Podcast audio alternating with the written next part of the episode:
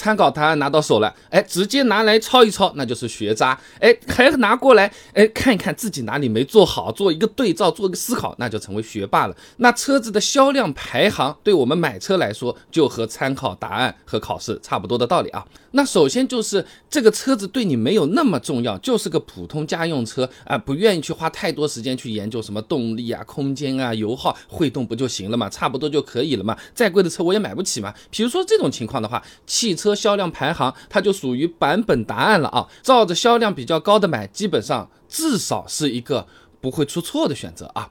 呃，那为什么这么讲啊？首先，销量靠前的车子一般都是适合大多数人的车子，综合性是比较强的。那不同的人买车肯定有他自己的标准和偏好嘛，对吧？徐哲、房婷婷等人发表在期刊《数量经济技术经济研究》上面有篇论文，《组合分析法在消费产品属性偏好研究中的应用》。他这么说啊，这消费者在购买评价与选择过程当中啊，是按照备选产品基于所持属性的表现以及消费者赋予各个属性的重要程度，按照一定的决策规则来。进行评价和选择产品的，那么反过来讲啊，销量很好的车，至少说明它的各个属性是能够满足大多数人的各种不同的，但是有相似性的基本需求啊。日产轩逸举个例子好了，同级别的车子里面，动力嘛好像不拔尖啊，空间嘛也不是说最好，油耗嘛也不是最低，哎，但每一项有可能都还可以，哎，那这个时候综合表现不是都上来了吗？大家都能够比较好接受，就和我们以前读书是一样的，相当于是每门课都还可以，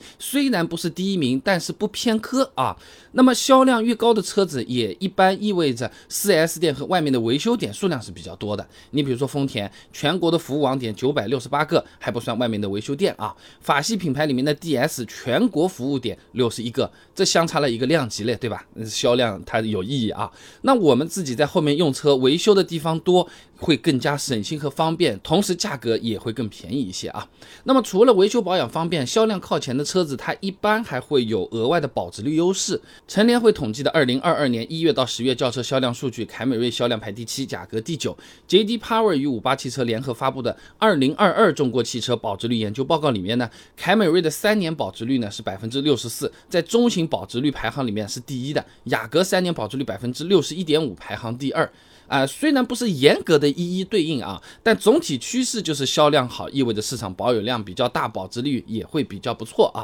那就算后面这个车子不开了，你卖的时候相对也少亏一点。你怎么说呢？你买的时候便宜和卖的时候贵，它其实是同一件事情，都是我们为了开这个车需要花多少钱的代价啊。那当然了，如果你本身是学霸，买车的时候有自己的需求，也打算好好研究一下的，这也不代表销量排行就完全没有意义了啊。首先，不管是官方的销量排行，还是各大汽车网站的销量排行，其实分的还算是比较细的。那乘联会的销量排行来说，它还分七个类嘞。轿车、SUV、MPV 销量排行取前十五名，然后还会单独统计高端轿车和 SUV 的销量排名取前十。哎，另外像是什么新能源轿车啊、SUV 啊这些销量排行也是单独列出来了啊。那汽车网站当然就更细了，紧凑型车、中型车、大型车都有销量排行的，还支持自定义价格区间啊。那我们买车呢，就可以利用这个销量排行，先筛选出一个大致的范围。哎，比如说你预算是十五到二十万，想买一辆紧凑型的 SUV，那把这些筛选条件放进去，对应的销量排行它就出来了嘛。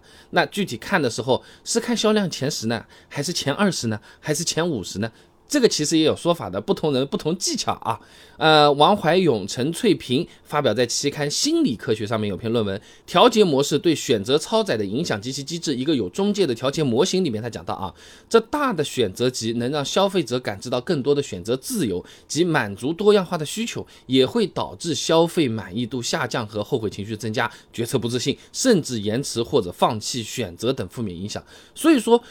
如果你本身就是选择困难症的，那干脆你就把范围搞小一点，就看销量前十就差不多了啊。那如果你是比较果断的，意志也是比较坚定的人啊，你可以把范围适当放大，你看看个前五十，扩大一下选择范围，说不定啊能看到自己更感兴趣的车子啊，或者说更能够表达自己的个性的车子啊。那么大致范围确定之后呢，再把我们具体的偏好带入进去，嗯。